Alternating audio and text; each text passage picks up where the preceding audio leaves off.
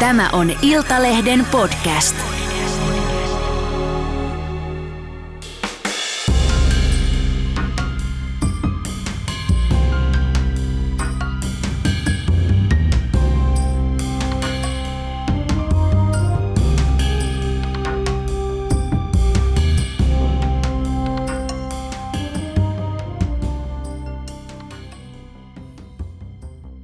Tervetuloa Minä et Ukkola podcastiin juontaja, mestari, räätäli, seikkailija Arman Alisad. Kiitos, kiitos kutsusta. Kiva olla täällä. Kiva kun pääsit. Mä oon itse asiassa seurannut sun uraa tosi pitkään ja vähän silleen jopa niin ihan hyvällä tavalla kadehtien, että kun pääset maailman kolkkiin ja, ja teet siitä juttuja, että sehän on ihan huikea ura, mutta mä en tiedä, että ollaanko me edes tavattu koskaan aikaisemmin. Ollaanko me tavattu? Mulla on semmoinen fiilis, että ei, ei ainakaan näin. Joo. Ei, ei. Semmoinen fiilis mullakin Kyllä. on, että tavallaan sä tunnut niin tutulta, mutta, ja me ollaan puhuttu puhelimessa ja laitettu Twitterissä viestiä toisillemme, mutta että ei olla, tää on eka kerta, kun me tavataan näin face Kyllä. to face. Kyllä, hauska nähdä. Joo. Sä oot tota, äh, puhutaan nyt sinusta ja sinun elämästä. Sä oot kertonut, että sä oot äh, 50 mies, jolla on äh, seitsemänvuotiaan pojan sydän. Niin Kyllä. Miten tämä näyttäytyy sun elämässä? Öö, no kyllä se varmaan näyttäytyy uteliaisuutena, innostuneisuutena ja, ja, ja tota, tietyllä tavalla ehkä sellaisen, sellaista tietynlaista ennakkoluulottomuutta, mikä, mikä näkyy sitten siinä työssä, mitä mä teen. Et, et kyllä mua niin kun, niin kun seikkailut kiinnostaa, mua kiinnostaa. Mä oon aika utelias tyyppi, jos jossain lukee ovi maalattu, niin mä saatan testata sen ennen kuin mä edes tajun, että mä oon testannut. Onhan se nyt vaan, onhan tämä nyt, tai pitää tämä paikkansa ja onhan se ja. varmasti näin. Ja, tota, ja sitten sellainen, se seitsemänvuotiaan niin kuin sydän ehkä näkyy siinä, että et, et tietyllä tavalla musta tuntuu, että mun maailmasta ei ole koskaan kadonnut lohikäärmeet, eikä velhot, eikä jediritarit, eikä tällaiset niin kuin fantasiaan liittyvät asiat. Että et semmoiset tarinat ja, ja niihin liittyvä semmoinen niin kuin taika on ollut mun elämässä ihan lapsesta saakka. Et, et, et, et lapsuudesta niin hienommat muistot on sitä, että mä istun nukin sylissä ja se lukee mulle persialaista mytologiaa ja kertoo sankaritarinoita. Aivan. Ni, niin tietyllä tavalla sitten kun mä katson taakse, tai taaksepäin, niin nythän ympyrä on sulkeutunut. Tarinasta hän tuli sitten kuitenkin mun, mun ura pohjautuu niille, että, että mä kerron ma- Suomessa ja maailmalla ihmisten tarinoita. Kyllä. Mä oon ollut lapsena ihan samanlainen, että elänyt keijujen ja peikkojen maailmassa. Joo, ja kyllä. ihmiset vähän katsoivat, että mikä tuo on. Mä olin ehkä yhdeksänvuotias ja elin vielä keiju ja peikko maailmassa. Mutta sitten jossain vaiheessahan se tarina juttu jää yleensä taakse. Kyllä. Eli tulee se arki ja, arki ja arjen rutiinit, mutta että sulla ei ole ilmeisesti vieläkään jäänyt. Ei se jää, että kyllä mä siis nyt joku muutama päivä sitten tuli Godzilla telkkarista, niin mä jämähdin siihen ja miettimään, että voi jumalauta, että tämä on hyvä leffa. Onhan tämä nyt mahtava. Tuolta se tulee se lisko sieltä valtamerestä ja siellä on tuhoa pilvenpiirtäjä. Ja hei, tuot tulee toinen tollainen jätti ötökkää, sitten tappelee. Tämä Niin, on niin. niin kuin aivan mahtavaa. Ja sehän ei tarkoita sitä, että, että mua ei kiinnostaisi niin kuin meidän maailman vakavat asiat. Että jos miettii sitä, että, että kuinka vakavia aiheita mekin ollaan käsitetty, joko meidän niin kuin pisteohjelmissa tai ristiretkissä tai, tai muuta, niin todella syviin vesihän me ollaan menty. Mutta sitten kuitenkin se, että, että mä uskoisin niin, että meidän koko tekijätiimin niin kuin kaikkien sydämessä asuu tämä seitsemänvuotias. Että tietyllä tavalla niin kuin kaikki meistä uskoo lohikäärmeisiin ja, ja keijuihin, vaikkakin käsitellään vakavia aiheita. Että ne ei sulje toisiansa pois. Sä oot kertonut myös, että sä oot aika tämmöinen ristiriitainen ihminen, että sä oot välillä tosi onnellinen ja iloinen, että sä oot välillä syvästi surullinen ja haluat Kyllä. mennä maailman ääriin ja sitten kuitenkin pelottaa ja, ja, ja tuota, oot sosiaalinen, mutta erakko hyvin harva sut kunnolla tuntee. Kyllä, joo, siis nuo kaikki pitää paikkaansa. Että se on jotenkin ollut sellainen niin kuin, se, se, se on ihan niin kuin, siis ne kolikon niin kuin molemmat puolet on niin kuin koko ajan läsnä, niin kuin vuo- vuorotellen. Että mulla saattaa olla sellaisia hyviä päiviä, että, että mä koen, että kaikki menee tosi hyvin ja sitten jos, jo, sit mulla tulee sellaisia hetkiä, että mä jotenkin vaan niin kuin vihaan itteni tai rankasen itteni jotenkin silleen, että, että, että, että ei, ei tämä olekaan hyvä tai tämä ei kelpaa. Ja se on niin kuin hyvässä ja pahassa. Että tietyllä tavalla se on niin kuin, totta kai siinä on se, se on niin kuin, pahimmillaan se on aika ahistavaa, mutta, mutta niin kuin tavallaan siis, jos siitä jotain hyvää kaivaa, niin se on aika, aika isoa motivaatiotakin antanut sille, että, että jos miettii millaisen perfektionistin se on myös minusta rakentanut siinä, että tämä ei riitä, tämä ei ole hyvä, tee parempi. Mm. Niin se on niin kuin hyvässä ja pahassa ollut semmoinen asia, joka on aina, aina ollut mukana. Ja sitten myös toi sosiaalisuus ja sitten se semmoinen niin erakkomainen. Mä luulen, että mä oon varmaan aikaisemmin ollut eri lailla sosiaalinen. Ja sitten ehkä aikaisemman niin kuin ammatinkin kautta ollut enemmän sellaisissa sosiaalisissa tapahtumissa sitten niin kuin vaatealalla, kun on ollut ja näin. Ja niihin on liittynyt tietynlainen niin kuin, se erilainen sosiaalinen ympyrä. Ja nyt kun olen tehnyt näitä äh, haastatteluja viimeiset 13 vuotta, niin tietyllä tavalla mun työ on niin kuin jonkun sortin terapeutti mä oon siinä mielessä, että mä oon semmoinen ämpäri, mihin kaadetaan tarinoita. Ja sitten taas kun näitä on aika paljon ja, ja se työ on niin kuin vahvimmillaan aika, aika tai siis niin kuin sanoin, niin syvissä vesissä kun mennään, niin kyllä sen jälkeen tulee sellainen olo, että, että ei hirveästi halua seurustella tai nähdä ihmisiä tai kuulla asioita tai mitään, että jotenkin vaan sulkeutuu semmoiseen omaan kuoreen. Kyllä, se on just näin, koska, koska duunissa näkee niin älyttömästi niitä ihmisiä. Kyllä. Se tarvii myös sitä, sitä. Mutta sä olit myös ristiriitainen nuorena, että sä huomasit, että sä oot erilainen, kun sä elit siinä nörttimaailmassa ja velhojen maailmassa. Ja sä vähän, vähän ylpeä siitä, mutta sitten sua kuitenkin vähän hävetti ja pelotti, että tuleeko musta nyt ihan luuseri. Joo, siis kyllä, kyllä niin kuin, siis monesti, monesti sanotaan, että jos, jos on joku tilaisuus tai asia tai tai jossain haastattelussakin monesti, monesti että jos, jos niin mua haastatellaan tai kysytään, niin monesti ihmiset haluaa kysellä, että jotenkin silleen, että olipa, on ollut, puhutaan ehkä rohkeudesta tai uskalluksesta, kun olet, olet mennyt tonne tai tehnyt tuommoisen päätöksen tai jotain, mutta enemmän mä sanoisin, että toi mitä sä sanoit äsken, että se, se liittyy enemmän, se, se, niin kuin se pelko on ollut semmoinen asia, mikä on ollut enemmän mun, mun niin kuin elämässä vahve, vahvemmin läsnä. Että just tämmöinen ristiriitaisuus siitä, että et, et, tuleeko musta mitään ja mä pelkään sitä tulevaisuutta ja onko tämä mikä mä oon, kelpaaks mä, riitäks mä, onko tämä hyvä. Mitä ehkä, ehkä, ehkä niin kuin mä oon miettinyt enemmän, koska ne asiat, mistä on itse tykännyt, tuntuu niin hullulta ja hölmöiltä. Että on niin kuin mä olisin mennyt vaikka velhopuku päällä kouluun, jos olisi kehdannut, mm. mutta en mä kehdannut. Ja se olisi ollut musta ihan, siis kuka nyt ei haluaisi Gandalfina mennä kouluun, sehän on niin kuin mahtava ratsastaa sinne. mutta niin. siinä voi olla, siinä, siinä, mutta sitten toisaalta sit se pelko on ollut koko ajan siinä, niin kuin, että, että vitsi, että, että, että uskallaks mä olla oma itteni tai ajatella mitä mä, tai sanoa mitä mä ajattelen tai jotenkin seurata näitä ääniä, mitkä mun sisällä on, jotka liittyy näihin. Että semmoinen aika iso ristiriita sen ulkopuolelta tulle, tulevan en mä tiedä paineen, mutta niiden signaalien ja sitten mitä mun sisällä, sisällä haluan. Sehän usein sanotaan, että menestyvillä ihmisillä on usein tämmöinen jonkinlainen vaje sisällä mm. tai, tai tavallaan joku aukko, jota ne yrittää täyttää ja tavallaan riittämättömyyden tunne, niin kuin säkin tuossa kuvailet. Niin Kyllä. mistä sä luulet, että se on sulle tullut? Mä en osaa sanoa. Mä luulen, että se on jotenkin niin kuin, ehkä, ehkä se havahtuminen siihen omaan erilaisuuteen on jotenkin ehkä ollut sellainen asia, että, että tajuu, että hetkinen, tämä kaikki mitä mä oon ja mistä mä tykkään, niin nehän ei ole ollenkaan niitä asioita, mitä pidetään arvossa. Ehkä, ehkä se on ollut semmoinen niin kuin, tilanne, että kun tuohon havahtuu, niin tajuu, että ei vitsi, että no eihän, enhän mä sit ole hyvä varmaan. Että jotenkin jos ajattelee sitä, että niin kuin koulussakin, niin mun koululaiset ties, mihin ne haluaa mennä opiskelemaan, ja niillä oli, ne oli lähtökohtaisesti oli tiedossa, että musta tulee ekonomi tai lääkäri tai jotain. Ja sitten se, että mä tykkään velhoista ja lohikäärmeistä ja niin kuin fantasiakirjallisuudesta luen, luen tinttejä tai katson Indiana Jonesia ja Jedi-ritarit ja Kung Fu-mestarit on niin kuin maailman siistein juttu. Niin niin kyllä siinä tulee vähän semmoinen fiilis, että, että hemmetti, että eihän mä näistä saa ammattia rakennettua, niin vähän on ihan luuseri, ei musta tule mitään. Puhutaan ihan sun, sun lapsuudessa. Synnyt siis Teheranissa, Joo. 71. Ja sulla on seitsemän vuotta vanhempi isosisko ja isä oli ekonomi ja äiti oli ensin töissä sairaalassa, sairaalan röntgeosastolla ja sitten kotiäitinä. Kyllä. Minkälainen, mitä sä muistat sun lapsuudesta?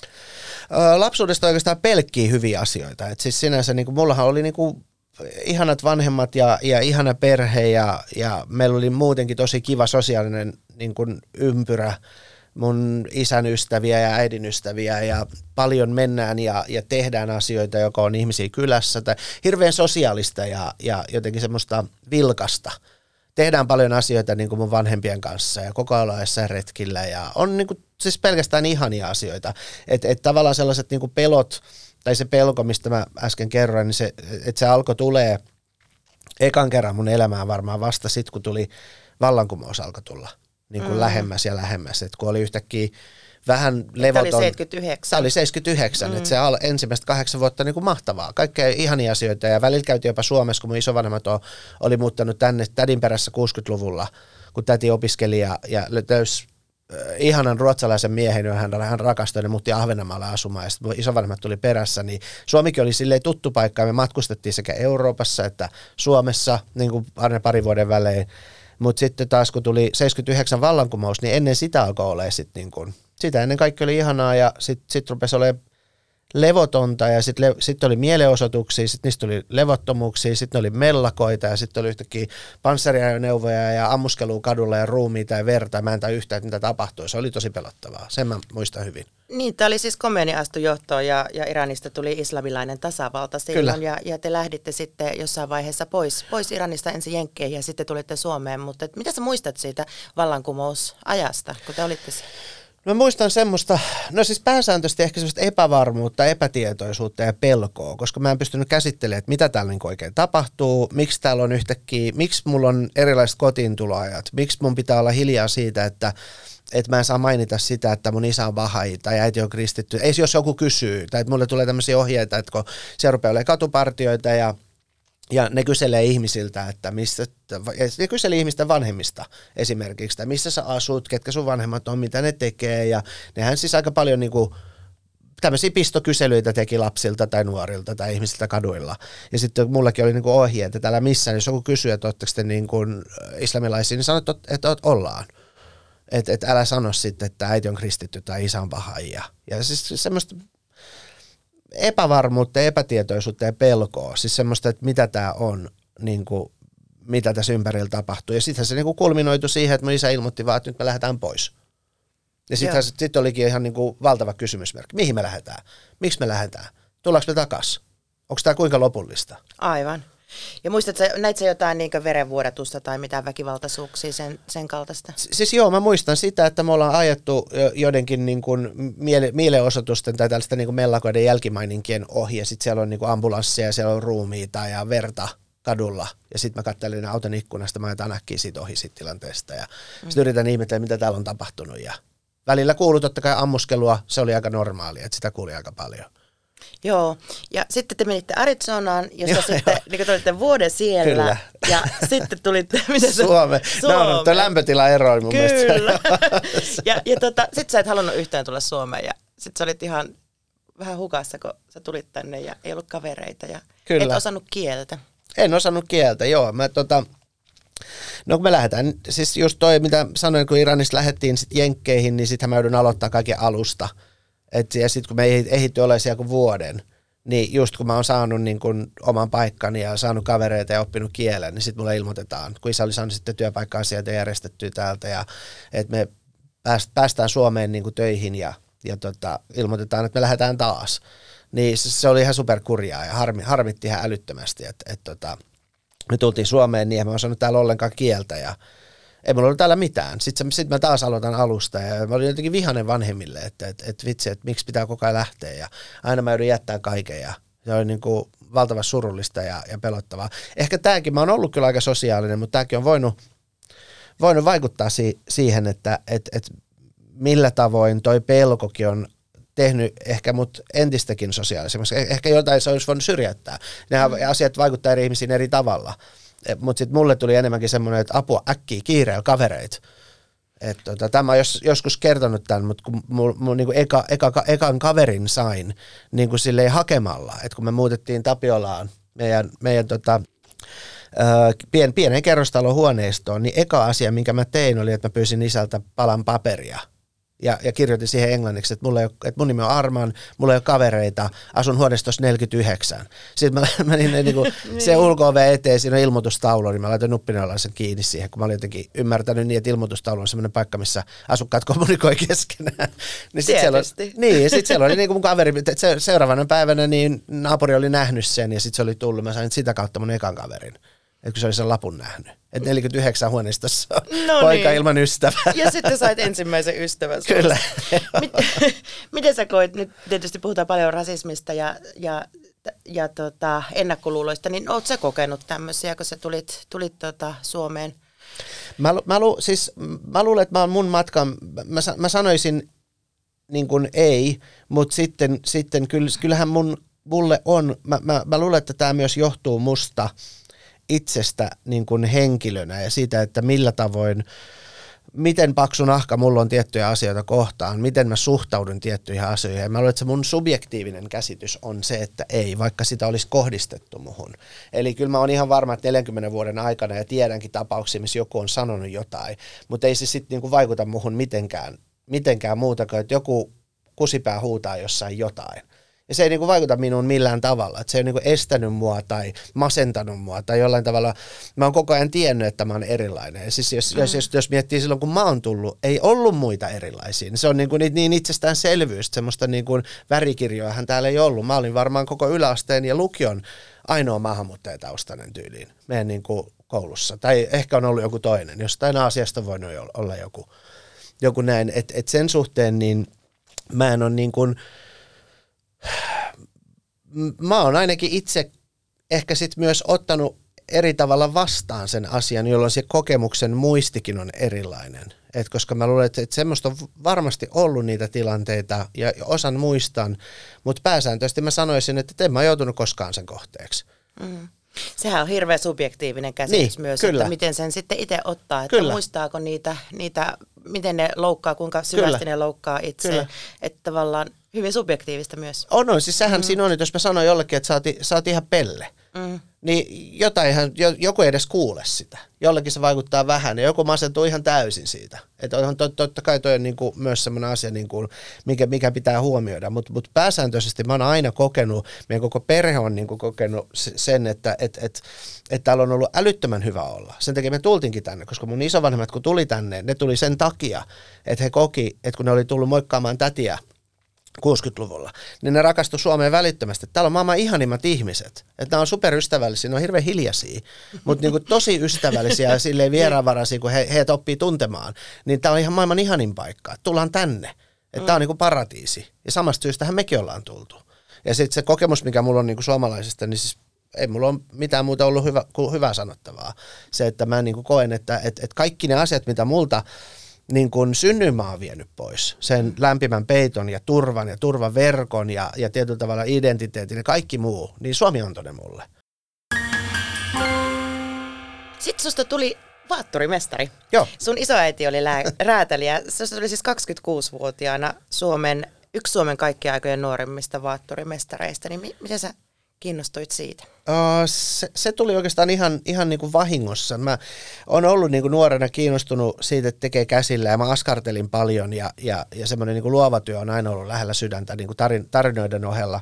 Mutta sitten tota, armeijan jälkeen mä tapasin kaverin tai törmäsin mun ystävään, joka oli mennyt tämmöiseen vaatealan kouluun. Ja mä en edes tiennyt, että tämmöinen on olemassakaan.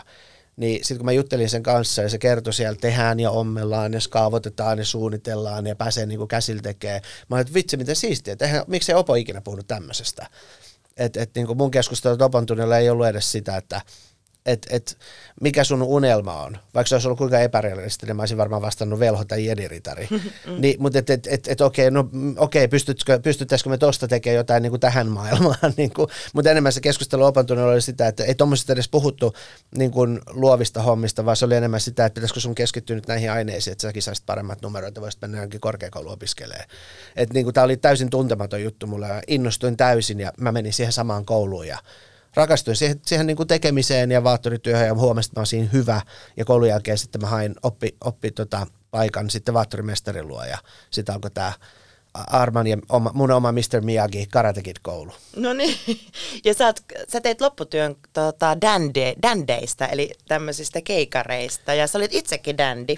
Joo. Eli sä olit tämmöinen tuota, uh, nipotit viineistä ja siitä, että asennosta ja että miten joku, joku polttaa sikaria, mikä on nyt niin kuin, kuulostaa vähän hassulta Joo. taaksepäin katsottuna, että sulla on ollut tämmöinen keikariaikakin. Joo, siis mähän niin kuin uppoidun ihan täysin sellaiseen, niin kuin, että ehkä just se niin kuin, se, se fantasiakirjallisuudesta niin kuin tykkääminen ja tietyllä tavalla niin kuin tarinat ja muu, niin se semmoinen niin kuin täysin meidän maailmasta erilainen vanhan ajan maailma, jossa kaikki oli niin kuin keikareita ja ja, ja semmoista Oscar Wildein maailmaa ja miten siellä niin, niin kuin, mä menin niin kuin tavallaan sit se vaattorikoulun kautta sinne, että et sitten oli niin kuin upeat vanhan ajan vaatteet ja viitat ja tiedät sä sikarit ja viinit. Ja mä niin kuin uppouduin täysin semmoisen, niin kuin, mikä tietyllä tavalla myös ehkä kehitti sitä mun klassisen pukeutumisen tekemisen osaamista niin kuin myös, koska mä olin niin, kuin niin vannoutunut henkeä ja vereen sellaisessa niin kuin, niin kuin klassisessa tekemisessä. Et, et, niin kuin mä muistan, mä varmaan kuuntelin niin kuin oppi-isäni luona niin oikeastaan kuunneltiin varmaan pelkästään klassista musiikkia jopa. Ja samaan aikaan kun tehdään pukuja. Että se niin kuin jotenkin kun mä menen sinne niin kuin työpajaan, niin se maailma on ihan eri. Että et toi oli niin kuin semmoinen, ja sitten tiet, tiettyyn pisteeseen saakkahan tuommoinenkin on niin kuin hyvä, mutta sitten kun kaikki, on, kaikki mitä väännetään vähän niin kuin se on niin nollasta kymppiin ja sitten kun se on kympistä, kympistä rupeaa vähän menee siihen 11 puolelle, niin sitten se rupeaa menemään vähän liikaa. Että jossain, jossain vaiheessa se on aika ärsyttävää, kun Ar- Arman nipottaa siitä jonkun skrakasta tai, tai siitä, että sikari on sytytetty väärin. Joo, mutta 2001 asti sä olit siis koko päiväinen räätäli, mutta sitten, sitten Arman vietiin jossain vaiheessa televisiopuolelle. Eli tuli, tuli muun TV. Sä päädyit yhtäkkiä sinne muun TVC, joka oli silloin siis tosi iso nuoriso, nuorisokanava. Kyllä. Joo, siis muun TV oli, niin kuin, jos se nyt mihinkään vertaa tämän päivän niin kuin, alustoihin tai mediaan, niin se muistuttaisi tietyllä tavalla ehkä YouTubea. Se voisi olla sitä, että, että, että siellä tehtiin niin kuin oman näköistä sisältöä. Että muun TVssä ei ollut mitään semmoista sovinnaista tapaa tehdä telkkariin.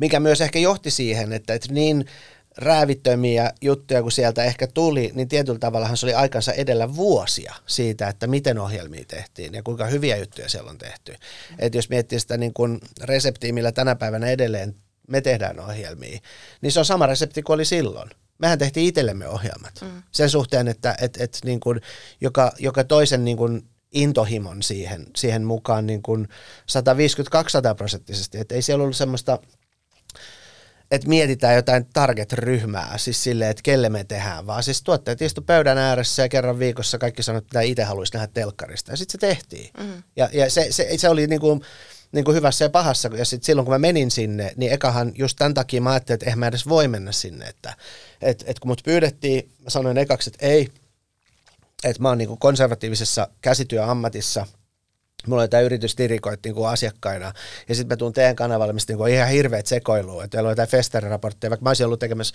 kyllä muotiohjelmaa, mutta silti mä oon samalla kanavalla, niin eihän se niin kuin toimi. Mutta sitten taas luonteelta niin mä oon semmoinen, että et, et kyllä mä haluan, mä, mä on, niin, kun, mä, kun mä sanoin alussa, että mä oon niin utelias, että kyllä nämä niin kuin pitää kääntää, sit, koska sitten mä rupean miettimään, että no mitä jos tämä tarjottiin mulle, ja jos mä en sitä tee, niin joku muuhan sen tekee. Eli sitten kahden kuukauden päästä, kun mä laitan muun TVn päälle ja näen jotain, mikä mulle on tarjottu, niin sitten mä olisin ihan hajalla, että voi juma, mä olisin tehnyt paremman. Mm. Niin en mä halua tohon tilanteeseen. Sitten mä soitin, että mä joo, mä tuun. Joo. Sitten mä menin sinne töihin. Mä oon ihan samanlainen, ajattelen asioita sitä kautta, että, joo. että harmittaako, jos jättää tekemättä. Niin, ja kyllä. sitten kannattaa yleensä tehdä enemmän, ennemminkin kuin jättää tekemättä. Mutta sä oot kertonut, että muun TV-ohjelmassa oli synnin makua, pieni pala pahuutta ja irvokkuutta ja että tämä aika oli sulle synkin aika sun elämässä ja pimeä kausi. Joo, siis se oli ehkä semmoinen tietyllä tavalla se, se, niin kuin, se että yhtäkkiä tulee tietyllä, siis kyllähän mulla oli niinku rääteli aikana, mä olin jo aika tunnettu ja sen takia pyydettiin muun TVlle. Mutta sitten tavallaan se muun TVn tapa niin kuin tehdä asioita ja sitten millainen niin kuin se koko henkilökunnan tavallaan asenne kaikkea kohtaan, koska me oltiin erilaisia ja me tehtiin omalla tavalla, niin se ylimielisyys, minkä se loi tavallaan siihen niin kuin yhteisöön, ketä siellä oli, niin se oli, se oli ehkä sitten se pimeä puoli. Et ja kyllähän, teistähän tuli siis valtavia nuorisoidoleita, ihan, joo, ihan is, siis tosi kyllä. isoja staroja. Me oltiin siis, meillä oli rockistara-status, mihin mm. tahansa kaupunkiin me mentiin Suomessa. Et jos oli joku tilanne tai tilaisuus tai johonkin, mihin menee niin muun TV-juontajat, niin siis sehän oli niin kuin, meitä kohdeltiin niin kuin maailmanluokan tähtiä, että jos me ilmestytään jonnekin. Niin tämä oli sitten semmoinen asia, että kun tämä tapahtuu lyhyessä ajassa, niin kyllä siitä niin kuin itseltäkin niin kuin hävii et, et aluksi se on niinku kivaa ja se teet ja sulla on se intohimo ja mehän tehtiin niinku siistejä juttuja ja, ja, ja, ja niinku meidän ohjelmat, ohjelmat ja, ja se sisältö ja niinku se innostus ja rakkaus sitä työtä kohtaan oli. Ja sitten samaan aikaan tulee sitten se ylimielisyys, mikä turmelee oikeastaan kaiken. Ja, ja se oli mun mielestä ehkä semmoinen niin kuin paras asia, mitä mulla on ikinä tapahtunut, on se, että se meni konkurssiin 2003. Mm. Koska se oli hyvä herätys, että mikä tahansa voi loppuu milloin vaan ja tämä kaikki mm. sulta viedään. Niin kuin silleen 15 sekunnissa, kun mä istuin siellä ja joku toi sen lapun, että tämä, niin kuin, firma on niin kuin nyt loppu. Eli menisikö sulla, nousko sulla niinku pissa päähän, että tavallaan, että kun sä kuvailet, että sulla on ollut tämmöinen riittämättömyyden tunne ja sitten yhtäkkiä tulee tämmöinen valtava julkisuus ja suosio, Kyllä. niin nousko sulla vähän se mainehattu? Ehdottomasti, siis ihan varmaan niin kuin suurimmalla osalle ei kaikilla, ketä siellä oli. Et sehän oli sellainen, niin kuin mä sanoin, että se niin kuin turmeli sen koko yhteisön niin kuin juontajia, ketä siellä oli. Että kaikilla oli vähän semmoinen fiilis, että mä voin sanoa, että tehdään mitä mä haluan, koska mä oon muun TV-töissä. Siis jotenkin näin. Et, Miten et, se et, näyttäytyy? En, ehkä semmoisena niin kuin vaan yleisesti ottaen niin kuin huonona käytöksenä ja semmoisena niin kuin muita kohtaan vaan epäkunnioittavasti. Siis se, että jos me mentiin johonkin, johonkin toiseen paikkaan, mihin, mihin meidät on pyydetty vieraana, niin on ihan sama, vaikka me ollaan puoli päivää myöhässä sieltä. Tai ihan kännissä. Tai kännissä saavutaan paikalle. siis tai kännissä saavutaan paikalle, että mä oon menossa johonkin haastatteluun ja sitten sinne mennään myöhässä ja, ja jotenkin niinku jur, ei, siis jurissa ja sitten sä et niinku välitä siitä, että hei joku on oikeasti pyytänyt, että tämä on, on heidän aikaa, mm. jota sä nyt käytät. Niin Joo, mä luin siitä sun kirjassa, kun sä selitit, kun sä dokasitte, siis olitte neljänä päivänä viikossa kännissä, sä kerrot, kuinka te olitte mennessä Ouluun tekemään Kyllä. kaupunkirepparia siellä, ja sitten te joitte, joitte junassa, ja sitten aamulla Oulun asemalla oli jotain paikallisradio-ihmisiä vastassa, Kyllä. ja te olitte ihan kännissä, ja, ja tästä menitte hotelliin, tyhjensitte minibaari, kyllä. kaupan kautta alkoi ja takas. Kyllä, kyllä. Ja sitten takas. Ja sitten siinä on niinku sit se, että, että tavallaan sut on pyydetty niinku vieraaksi jonnekin ja töihin, Joo. ja sitten sulla on niinku tommonen asenne, niin ihan toihan niin kuin ihan superylimielistä sit se, että että et, et miten, niin kuin, mitä, et mä oon miettinyt, että voi vitsi, että mitä hän on kelannut ne tyypit silleen niin kuin, siellä, että no kiva, kiva, että meillä on niin kuin nämä kuulijat ja meillä on niin kuin tämä haastattelu sovittu, ne on ihan fiilareissa, että me tullaan sinne, sitten me mennään sinne niin kuin Oasiksen veljekset. Haastatteliko ne teitä sitten? Kyllä, me haastatteli, haastatteli meitä, mutta sitten me tiedä, mitä siitä on tullut sitten, sit, niin kuin varmaan sellaista örinää vaan ja sitten sä meet sinne niin kuin Oasiksen veljeksi sinne vaan silleen vähän niin kuin keskisormen pystyssä, no mä nyt ollaan täällä. Niin toihan oli niin kuin mun mielestä niin kuin mahtavaa, että toi loppu, koska siis se oli niin valtava herätys siihen, että et, et niin kuin, et eihän niin kuin näin voi olla eikä tehdä. Ja sitten pystyi tavallaan niin kuin sen sulkemaan pois, joutui aloittaa kaiken alusta. Ja se oli niin kuin tosi tosi, niin kuin, miten mä sanoisin, jollain tavalla jalkoja maahan vetävä kokemus siitä, että et, et, et ei enää pyörikään pääsiä pilvessä, vaan siis... Opetti nöyryyttä. Opetti nöyryyttä mm. ihan täysin, niin kuin kunnolla turpaa. No just näin. Sulta viedään kaikki pois. Kyllä. Ja sit sä aloitat ihan alusta. Ja sitten tavallaan se oli sitten se juttu, ja sitten kuitenkin pystyi säilyttämään ne, ne hyvät opit siitä tekemisestä ja siitä intohimosta ja rakkaudesta työhön. Ja, ja. sitten tavallaan niillä eväillä rakentaa uudestaan sitten se, mitä, mitä tänä päivänä. Sä sanoit, että te tavallaan just teitte teillä ei ollut oikein niin televisiokokemusta juuri kenellekään taustalla ja teitte sitten vaan, että mitä itse halusitte tehdä ja nykyään kun nämä kaikki TV-ohjelmat on tämmöisiä hyvin formatoituja, Kyllä. Et mitä itsekin niin olen aika paljon miettinyt, miettinyt, kun on ohjelmia rakentanut, että kun ne on niin formaattiensa vankeja. Kyllä. Ja tota, se, se niin itse asiassa niin ärsyttää minuakin. Niin mitä, mitä tuosta niin muun TVstä jäi, minkälainen tapa, tapa tehdä jäi, jäi sulle päälle siitä, joka sitten näkyy myöhemmin näissä sun myöhemmissä produktioissa? No va- varmaan se, että tehdään niin kuin itselle lähtökohtaisesti. Että mm. mitä mä oon aina halunnut.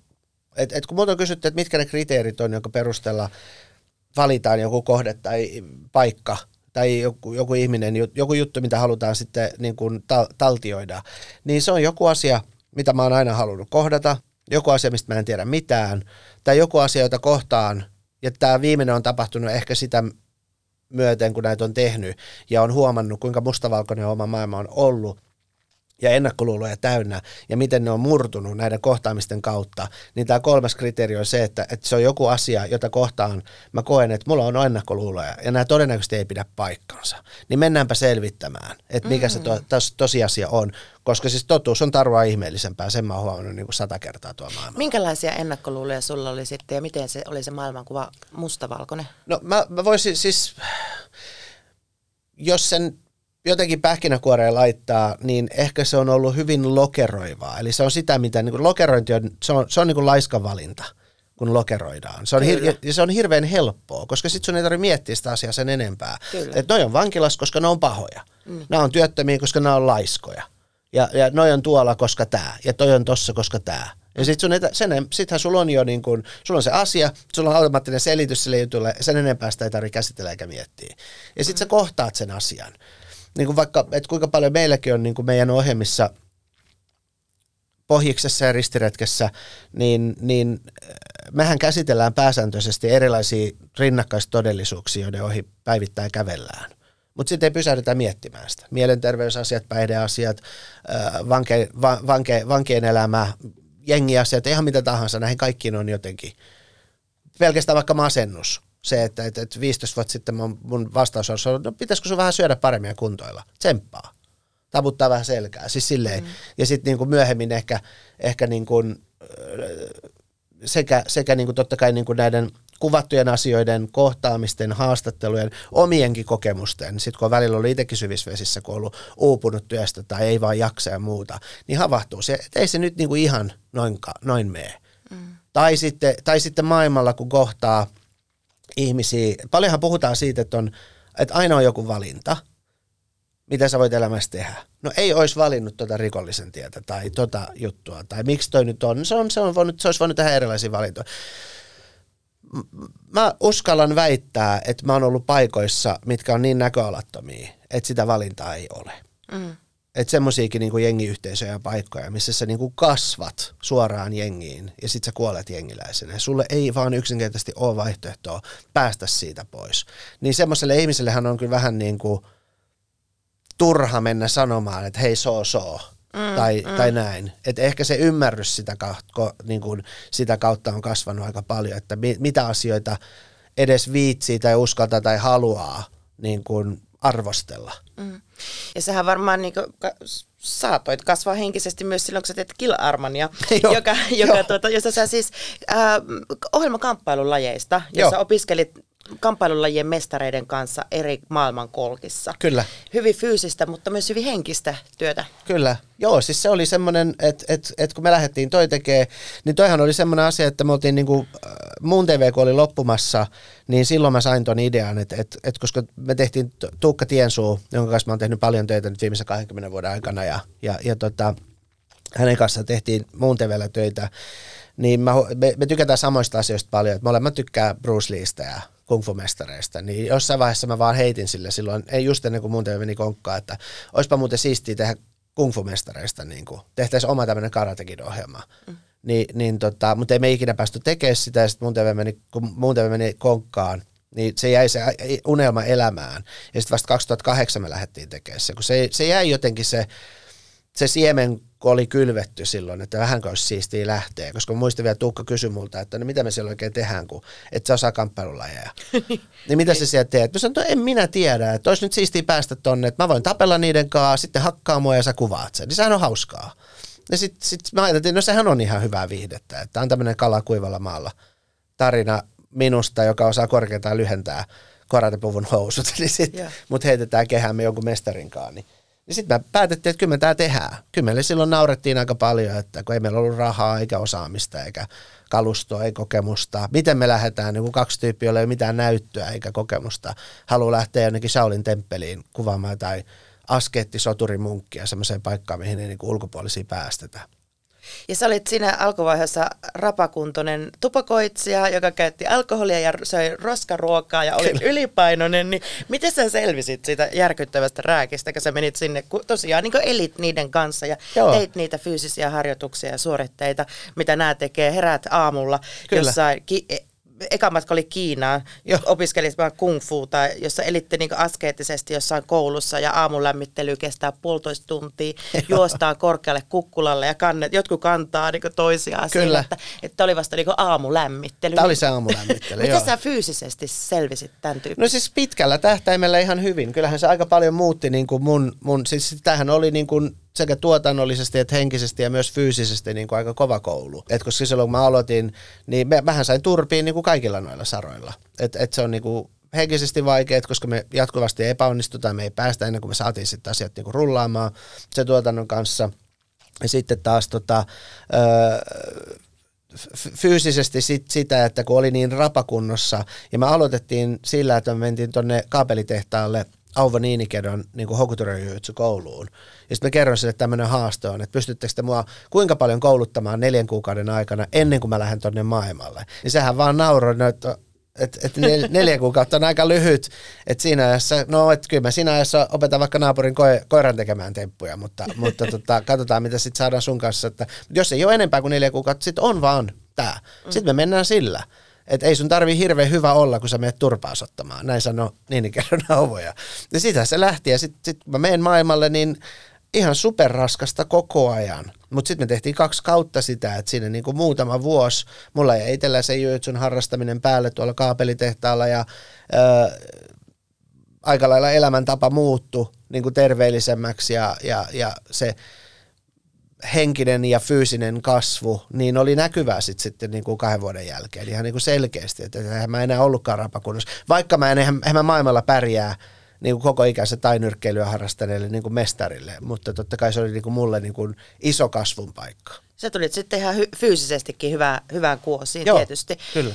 Ja, tota, ja sitten miten sen, kun tässä näissä on myös tietysti tämä henkinen puoli, eli opetellaan esimerkiksi jotain meditaatiota tai henkisyyttä ja filosofiaa, ja sä perehdyit myös näihin, niin miten nämä matkat muutti sua silleen henkisesti, henkisesti ihmisenä?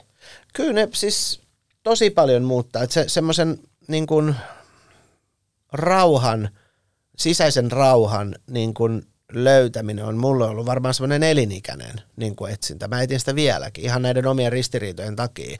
Et mä oon niin kuin paljon paremmin, että siis niin kuin sanoin, se pelko on aina ollut siinä, mutta mä oon pystynyt valjastaa sitä matkan varrella. Että se rauhoittomuus on aina ollut siinä, mutta nyt mä oon saanut niin kuin sitä henkistä niin kuin vakautta erilaisten kokemusten kautta. Että sit sekin on niinku rauhoittunut. Mutta kyllä se on varmaan ollut sellainen, ja, ja mä veikkaan, että tulee olemaan aina mulle semmoinen niinku elinikäinen niinku, päämäärä löytää se rauha. Ja se olisi musta ihan supersiistiä, jos se joku päivä niin kuin kunnolla löy, löytyisi. Et, et, et toi on niin kuin semmoinen, mitä kamppailulajin mestarit opettelee koko ikänsä ja mitkä monet osaa on semmoinen hetkessä oleminen ja eläminen. Sehän on se sen sellainen, niin kuin, mm. että sä oot, se, se meditaatio, josta sä puhuit ja kaikki se, että sä oot siinä hetkessä ja ei ole mitään muuta kuin sinä ja se hetki. Mm niin, niin toi on niin kuin se, mihin pyritään. Toi on niin kuin mahtava. Oletko tätä... oppinut? Sehän on tosi vaikea taito itse asiassa, en, koska en, me eletään hyvin paljon menneisyydessä miettien asioita, mitä on tapahtunut ja sitten murehtien tulevaisuutta. Niin Just näin. Oletko oppinut sitä? Siis pikkusen. Mä oon, siis silleen, että, että mulla on parempi olla nyt kuin 15 vuotta sitten, esimerkiksi tämän asian suhteen. Sä oot onnellisempi niin, nyt. Kyllä mä koen, että mulla on enemmän rauhaa ja, ja onnellisuutta ja jotenkin mä koen, että mä oon niin kuin menestynyt ja, ja, ja just toi on se viesti, minkä mä yritän aina ihmisille kertoa, että kun älkää miettikö menestystä niin kuin maallisena asiana. Kun se että menestys tarkoittaa just sitä rauhaa, että sulla on se hyvä olla, että sä voit olla hetkessä ja onnellinen ja sulla on se rauha ja sä voit tehdä niitä asioita, mitä sä haluut, niiden ihmisten kanssa, joiden kanssa haluut ja silloin kun sä haluut. Että olisi, oot sä sitten päiväkotiopettaja tai soitat kitaraa tai harrastat vaan jotain – niin, niin tämä on se juttu, että sä löydät sen rauhan. Niin mä oon sitä osittain löytänyt ja se on ollut niin kuin superhienoa, mutta kyllä niitä rauhattomia hetkiä on edelleen. Että kyllä se, niin kuin se ne tietyt ristiriidat, mitä, tässä aluskin puhuttiin, niin kyllä musta on, on niin kuin, mä en tiedä pääseekö mä niistä ikinä eroon kokonaan. Eihän niistä välttämättä koskaan pääse, mutta ehkä niitä kanssa oppii elämään niin. paremmin. Sä oot siis teit paljon matkoja ensin Kilarmanin kanssa ja sitten, sitten tuota viimeinen ristiretki ohjelman kanssa ja tosi vaikeita matkoja ja tosi hurjia matkoja. Sulla on ollut vaaratilanteita, sä oot ollut myös lähellä kuolemaa. Niin mikä, mikä on ollut semmoinen matka tai tilanne, joka on sulle niin eniten jäänyt mieleen? Ja tai mahtavaa. Niin. Mahtavaa, että sä kysyit noin yleensä kun multa toi kysytään, niin kysytään, että no mikä on rankin juttu, mitä sulla on matkalla ollut. Ja sä kysyt, mikä on mieleenpaino. Kun toi on ehkä, se on se, se nimenomaan just tota. Ihan, mm. Ihanaa, että sä kysyt sen noin, koska siis mulle tietyllä tavalla siis on ollut niinku niitä, niitä rankkoja juttuja, on ollut sitä jotenkin niin kuin vaaratilanteita ja muuta, mutta se mieleenpainuvin asia on niin kuin ihan eri. Se, on, se tulee niin kuin täysin eri. Meillä on ollut jengiläisiä, mä oon voinut saada joku vuoristotaudin, tai sitten mä oon melkein kuivunut aavikolla, niin että ollut ihan kahdesta tunnista kiinni, että, että silloin kun mä sain apua, niin lääkäri sanoi, että kaksi tuntia myöhemmin, jos mä en olisi ollut nyt tässä, niin sä et olisi enää tässä. Missä tämä oli siis? Tämä on ollut Etiop, tuota Pohjois-Etiopiassa suola-aavikolla, se on maailman kuumin paikka. Mä, mä, mä kui, mun kroppa kuivu siellä. Joo. Se me oltiin siellä. Et se, se, tota, se oli niinku, niinku varmasti niinku ai, aidoin ja vaikein, tai niinku vakavin tämmöinen niinku läheltä piti tilanne, koska se oli ihan tunneista kiinni. Joo.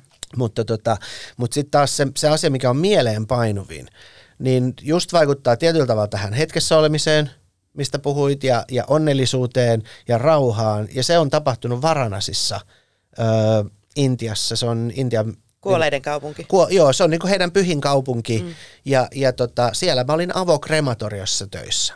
Eli siellä on semmoinen iso lava, tai siis semmoinen iso alue, ää, ei se lava, vaan se semmoinen niinku iso alue, missä on nuotioita ja siellä para, palaa parisataa ruumista niinku vuorokaudessa. Et ihmiset tuo ympäri, ympäri tota, ö, sitä, sitä aluetta ja, ja sitten Varanasista tietysti itse ja, ja, ja tota, tuo vainajia, ö, jotka on, jotka on kääritty valkoiseen liinaan, niin sitten, sitten mun tehtävä on, kun mä oon siellä töissä, on tehdä nuotio, kantaa vaineja siihen, polttaa se vaineja, sitten odottaa, että se ruumis ja, ja nuotio on palannut ja siivota jäljet ja viedä vainajan tuhkat pyhään kangesvirtaan. No niin.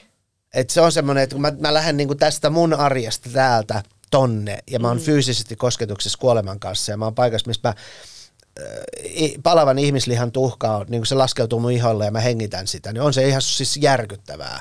Et, kun, meillähän on niin nämä lokerot ja tabut osittain tulee just täällä länsimaissakin siitä, että, että monista asioista ei puhuta. Eihän me puhuta siitä, mistä vauvat tulee sillä tavalla, tai mistä ruoka tulee lautaselle, tai, tai perinteisesti ei olla puhuttu näistä asioista, tai mitä tapahtuu, kun kuolee, mihin se vainea menee. Suomessa kun krematorian arkku menee sinne, se luukku menee kiinni. Sä et näe, kun se arkku palaa. Se on, se, on, se on normaali, mutta tuolla sä näet, mä on, seison siinä vieressä, kun ihmisen ruumis palaa. Ja se siis, tämä on niinku superjärkyttävää ne muutamat päivät. Ja sitten jossain vaiheessa mä havahdun siihen, että et, et kuinka niinku pyhä asia tämä heille on.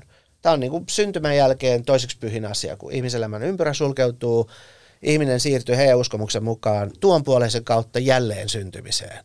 Ja sitten sukulaiset on siinä ja ne on tosi surullisia, mutta ne on antanut mulle siunauksen olla mukana tässä heidän rakkaansa saattamisessa. Mm. Niin se havahtuminen siitä, että miten hieno ja upea hetki tämä on, niin se, se muutti mun tavan nähdä arkea ja se, että, että kun mä herään aamulla, niin mitä mä haluan tästä päivästä. Koska silloin mä havahdun myös siihen, että Suomessakin jos sanalasku, että huomista ei ole luvattu. Niin eihän sitä tiedä sitten, että oliko tämä viimeinen kerta, kun mä ajan Helsinkiin tai – tai onko tämä mun vika haastattelu, tai mitä huomenna tapahtuu. Niin, koska ei tiedä, että milloin, milloin on meidän viimeinen hetki. Mä oon ollut myös tuolla Varanasissa. Joo. Se on ihan mieletön paikka, että se on ollut kyllä niin Intiassa yksi varmastikin niin mieleenpainuvimmista paikoista. Ja Ehdottomasti. Just näiden sen takia, että mä siellä, so, siellä niin Gangesissa mentiin ja siellä oli näitä ruumiita, joita poltettiin ja illalla, kun aurinko alkaa laskea ja niitä ruumiita vaan poltetaan ja siellä se Joo. tuoksu ja, ja äänet ja kaikki. Että se, on, se on aika niin kuin, jopa niin taianomainen paikka. On. On, siis on se, että jos sä tavallaan näet sen järkytyksen ohi siitä, niin se, siis sehän on niinku upea, niinku on, upea todella, asia. Se on tosi kyllä. pyhä ja hieno, että toi on semmoinen asia, joka niinku herätti mut vielä askeleen lähemmäs kohti sitä rauhaa ja semmoista niinku hetkessä olemista ja semmoista niinku Mutta mut, niin. tota, mä luin tästä kohdasta sun kirjasta, sä kerroit, että sä oikeasti, kun mä katsoin, kun se oli niin törkynen se Ganges. Joo. Ja kun ne ihmiset siellä niin joi sitä vettä ja joo. harjas hampaita, mutta sä joit myös sitä vettä siellä. Joo, joo siis se, se piti juoda. Siis sehän oli semmoinen, että mä en aluksi tiennyt, että kun mä menin sinne krematorioon töihin, Öö, ja sitten tota, sit siinä, on niin kun, siinä on se tasanne, jossa ruumit poltetaan, ja sitten tasanteesta menee portaat kangesiin, että kun viedään sitten ne tuhkat siitä, sitten kannetaan kangesiin, niin siinähän siis niin, niin, niin ennen kuin sä aloitat sen työpäivän, niin me ollaan jonossa siinä ja me kävellään kaikki alas, niitä portaita ja tukkallisi vieressä kameran kanssa. Ja sitten kun kävellään, sitten pysähtyy hetkeksi ja kävellään. Mä niin ennen katsonut heti aluksi, mä mietin, että miksi tää, mikä tämä jono on. Ja sitten mä kurkkaan eteenpäin, mä että ei saakeli, ei, ei saakeli, Tuukka, ne juotota, ne juotota. niin ne, ne siunaa itsensä sillä Gangesin vedellä ennen kuin se työ aloitetaan. Joo. Ja se on just se paikka, mihin ne kaikki ruumiit ja tuhkat ja jäänteet ja ehkä kaikki on palannut loppuun. Siis siellähän on niin kuin, osa on tuhkaa ja sitten osa on vielä lihaa, siis silleen, niin kuin, että se kyllä se aika hyvin palaa sen ruumis, mutta siellä on niinku myös sit niinku kaikkea muuta.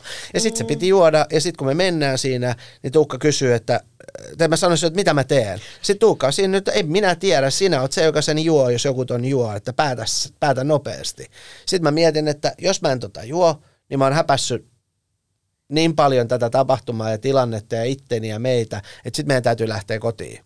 Mm. Tai sitten mä juon sen. Ja sitten mä join sen. Ja tuliko siitä jotain? Ei sitten ainakaan mun tietääkseni ole tullut vielä, että en tiedä. Vai sitten asu... viikko myöhemmin Nepalissa sä sairastut johonkin Niin siis joo, sit, joo sit mä sain, mutta se oli vuoristotauti, mihin mä sitten sairastuin. Ai se oli vuoristotauti, okei, okay, vuoristotauti. eli se ei liittynyt joo. tuohon. Ai ei. sä selvisit sitä, kun mä muistan joo. vaan, kun mä, mä edelleen muistan, että se oli ihan järkyttävää, kun ne joi sitä vettä. Joo, se oli aika, aika kauheata. On. Miten tuommoisiin reissuihin, kun ne on kuitenkin aika vaarallisia tietysti, ja sä menet paikkoihin, joissa ei, ei ole niinkö, et tiedä, että mitä sieltä tulee eteen, niin miten tuommoiseen reissuun valmistaudutaan? Miten siellä saat kontaktit? Miten sä pääset niihin paikkoihin? Se on varmaan se isoin työ, on se, ne, niiden siltojen rakentaminen, se, se luottamuksen saavuttaminen. Et, et eka mun pitää niin kuin miettiä, että mihin, tai päättää, että mihin me halutaan mennä, ja sitten mä rupean etsiä niitä, että, että varsinkin jos meillä oli joku jengiyhteisö tai joku shamani jossain viidakossa, niin kun ei niillä ole nettisaitteja, ja sitten etenkään jengiläisillä se, että täytä lomakin ja tule tutustumaan rikollistoimintaan, vaan ne elää aika lailla sen yhteiskunnan niin kuin rattaiden tai, tai niin kuin ulkopuolella ja niillä ne on niin kuin ihan omassa, omassa niin kuin rinnakkaistodellisuudessa, niin, niin sen tyypin löytäminen, joka tuntee jonkun, joka tuntee jonkun sieltä, niin se on se ensiaskel. Eli niin sanottu fikseri. Fi, siis se voi olla fikseri, mutta kun kaikki fikserit ei niin kuin, sekään ei välttämättä auta.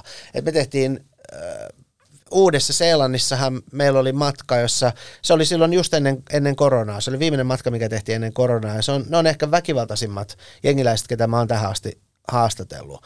Ja ne oli Maori sotureita. Mm. Ja se on niin kuin uuden Seelannin tämmöinen niin kuin Mauri-yhteisö ja sitten niin muutaman sadan vuoden erilaisten konfliktien kautta sitten näiden niin kuin brittien kanssa, mitä niillä on ollut.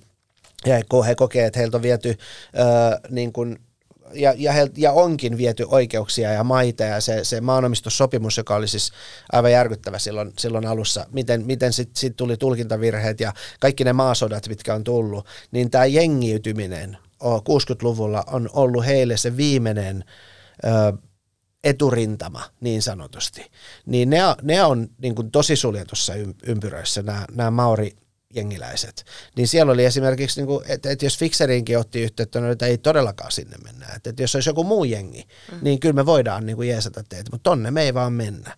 Että sitten piti löytää niin kuin, ihmisiä, jotka tekee esimerkiksi, että miten tuommoiseen löytyy, niin sitten mun pitää löytää ö, jotain ihmisoikeus tällaisia piireissä työtä tekeviä tyyppejä, jotka esimerkiksi auttaa nuorisoa, ö, nuorison rikollisuutta, niin kuin estäviä tyyppejä, ne, jotka etsii nuorisoja, jotka on joutumassa vankilaan tai on just päässeet nuorisovankilasta tai vankien kanssa tekee töitä. Niin tämä on se porukka, johon mun pitää ottaa yhteyttä, jotka tuntee sitten jengiläisiä, koska niillä on kuitenkin aika niin kuin aktiivinen tämä sisään ja ulos meno siitä, siitä niin kuin vankilasta, vankilasta, vankilaelämän kanssa. Niin, niin tämä on niin kuin periaatteessa se paikka, mikä mulla tuolla – tuossa niinku porukassa on, mikä pitää löytää. Mutta jossain paikoissa fikseri voi auttaa, mm. mutta että, että on ehkä se pisin vaihe, eli sanotaan, että kolmesta kuukaudesta puoleen vuoteen ja parhaimmillaan kaksi vuotta on kestänyt, että et on saanut ovet auki johonkin paikkaan. Sulla on myös semmoinen joku henkinen kyky, että sä saat tavallaan yhteyden täysin vieraisiin ihmisiin jotenkin intuitiivisesti, vaikka teillä olisi ö, omaa samaa kieltä, niin auttaako se tämmöisissä matkoissa? Mä luulen, että se, että se, tota, se seitsemänvuotiaan lapsen sydän, mistä ihan alussa puhuttiin, niin on, on, on niin kuin avaintekijä tuossa. Että se ennakkolu, tietynlainen ennakkoluulo, kun puhutaan ennakkoluulottomista ihmisistä esimerkiksi tai muuten, en mä ikinä edes tavannut sellaista. En, mun mielestä semmoista ei ole. Lapset on lähinnä sitä, mitä on. Että et joku asia, mistä sä et tiedä, niin aivot automaattisesti rakentaa siitä jonkun kuvan, että mitä ton suljetun oven takana on, ennen kuin sä avaat ja kohtaat sen. Mutta sitten taas niin kuin, lapsilla ja lapsimielisillä ihmisillä on erilainen niin kuin, kyky. Ja mä luulen, että tämä on ollut semmoinen se, se aito kiinnostus jotain asiaa kohtaan ja ihmisiä kohtaan, niin toi avaa ovia. Mm. Mä oon aidosti kiinnostunut. Mä tiedän, jos mua, niin kuin, jos mua vaikka haastatellaankin, niin kyllä mä aika nopeasti tie, niin kuin sen huomaan, että onko tämä ihminen ollut musta aidosti kiinnostunut, joka haastattelun tekee, vai onko toimituksessa sanottu, että, että hei, ai niin, mutta arvan, että tulee se uusi show ensi viikolla, niin käyt tekee viikkoja. Mm.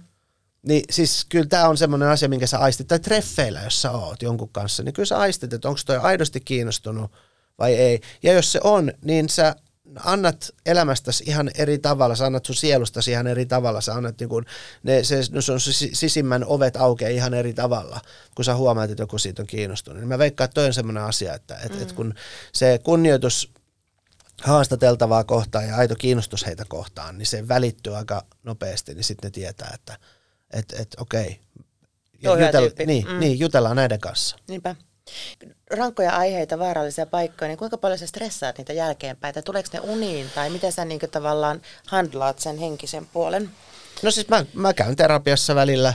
Se, se, että jos mulla on ollut joku tosi vaikea paikka, jonka mä tiedän jo etukäteen, että mä oon menossa tällaiseen paikkaan, missä niin mä joudun kohtaa jotain, mitä mä niinkin olen ennen kohdannut. Tämä tulee olemaan niin kuin monella tapaa mulle, mulle raskas taakka niin kuin kohdata se asia ja sitten sen jälki niin kuin, tavallaan käsittely. Niin sitten mä oon ennen sitä matkaa jo varannut ajan, että kun mä tuun tuolta, niin käyn tekemässä niin sanotun debriefingin sitten terapiassa. Tosi hyvä. Ja sitten sit mun ei tarvitse puhua sit sen, sen jälkeen, että nämä haastattelut on osana sitä, täällä mä voin puhua, sun kanssa mä puhun tästä.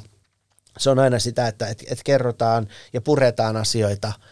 Ö, siinä saattaa tapahtua joku, joku henkinen kasvu tai jonkun asian uuden, niin kuin paremmin ymmärtäminen, kun ehkä joku ajatus haastetaan tai sitten se puretaan vielä enemmän ja näin, näin se aika lailla menee. Että noin, noin niin kuin, noin aiheet, niin kuin sanoitkin, niin osa on aika rankkoja ja sitten se ne ei ole semmoisia, että mä haluan pitää niitä sisälläni, eikä myöskään, sit, jos mä oon jossain... Kavereille, että ka- tuota niin, illanvietossa haluan. Niin, ei viitti oikein niin frendeille niin. kertoa sit sitä, että, että mitä sulle Arman kuuluu. No mä tulin nyt tuolta Varanasista tai haastattelin isää, joka oli just kaatanut happoa tyttärensä päälle. Tai tiedät se näin, niin se, mm. se on aika semmoinen. Terapeutti varmasti on hyvä just tuommoisessa, että, on, on. että tota, on, on auttanut sua. On varmasti, joo. joo. Kyllä mä luulen, että, että se on ollut niin kuin mulle, mulle niin kuin elintärkeää, että on päässyt purkamaan näitä asioita niin kuin oikein. Että ei ne pakkaudu ja purkaudu sitten jotenkin väärin. Sä oot ainakin sanonut, että sä oot kontrollifriikki, mutta oot sä myös niinku työnarkomaani, että osaat sen relata? Öö, on. On molempia. Ja tota, kyllä mä yritän. Nythän mä oon yrittänyt, tämän kevään mä oon relannut. Että on, niinku, tää on niinku harvinainen. Mä en tiedä, että onks, en, en mä ole tämmöistä tehnyt viimeisen 13 vuoden aikana. Että, että meidän seuraava Pohjantäiden alla kausi tulee heti kesän jälkeen ja se toimitettiin, Sari toi, valmistui tuossa alkuvuodesta, jos tammi-helmikuun tienoilla, ja toimitettiin kanavalle, niin mä jäin sen jälkeen kotiin. Et sit mulla on niin, että mulla on niinku seuraava esituotanto seuraavalle showlle, niin se alkaa kesäkuussa. Ja nyt tämän välin mä oon ollut kotona vauvankaa ja lastenkaa ja, mm. ja, ja viettänyt niinku ihan semmoista täysin erilaista elämää. Et se alku oli ihan hir... siis se oli tosi outoa. Et koska mä oon semmoinen, että mä oon tottunut siihen, että mä teen töitä. Ja sit musta tuntuu, että jos on niinku jotenkin jos mä oon stressaantunut, niin mä teen vielä enemmän töitä. että mä niinku puran niinku kaiken energiaa. Se on hyvässä ja pahassa, niin kuin se menee siihen. Ja nyt mulla on ollut semmoinen olo, että mä en ole tehnyt mitään. Niin kuin, ja se on ihanaa, ihan siis supersiistiä. Alku oli tosi semmoinen, että vähän kun sulla kännykkä unohtuu, niin jonnekin, tai sä kadotat sen, niin se kaksi ekaa päivää sä etit sitä koko ajan ja sä oot vähän huolissas. Ja sitten kun sä tajuat, että vitsi, kuka ei saa mua kiinni, eikä mä pääse soittamaan mihinkään, niin se on niin vapauttavaa. Kyllä. Niin Tämä on ollut semmoinen niin kuin, va- tosi vapauttava kokemus mulle. Ja teillä on myös aika iso uusperhe. Sulla on siis neljä tytärtä, mutta sitten myös sun naisystävällä meikka ja stylisti Senai Kokolla, Joo. niin hänelläkin on, on omia lapsia, että Kyllä. teillä on valtaisa iso perhe nyt Kyllä. Sitten. Joo, nyt meillä on yksi yhteinen lapsi ja hänellä on niin kuin, sitten tota, kaksi entuudesta, hänellä on niin kuin kolme ja mulla Joo, meillä on, niin kuin, me, meillä on paljon lapsia. Meillä on, niin kuin, meitä on yhteensä sitten niin kuin kahdeksan. sitten niin kuin, aika, aika aika tämmöinen niin iso, iso poppo. Mutta se on ollut kyllä tosi mahtavaa, että se on niin kuin eläväistä ja, ja tosi ihanaa. Ja ehkä se jopa niin kuin vielä, vielä lisää pitää elossa sitä, sitä omaa lapsimielistä niin kuin olemusta. Mikä Minkälaista on. se on se uusperhearki? On se hektistä. Niin. On se tosi, siis silleen, niin kuin, että, että parhaimmillaan se on niin kuin superhektistä, kun aamulla viedään ja puetaan ja sitten kun kaikki menee kouluun ja sitten iltapäivällä ja sitten vielä harrastukset ja muuta, niin on sitten, meillä on, niin kuin, meillä on äh, niin kuin viikko viikko, että on niin kuin lapset niin, niin kyllä se silloin kun on lapsiviikko, niin kyllä se on tosi hektistä. No mä voin kuvitella, että se on kuusi lasta siellä se on niinku, mut, Vilis, vilistämässä. Mutta sä tapasit siis tätä Senain 2019. joo. Niin, Ö, ei, tää 2013 me ollaan eka kerta niin kuin tavattu. mutta te rakastuitte siitä. Joo, mutta sitten 2019, joo, se niin kuin loppu, loppusyksystä tämä on niin kuin ta, tapahtunut tämä meidän. No meidän, mihin, niin mihin sä sitten rakastuit? No, varmaan semmoiseen niin kuin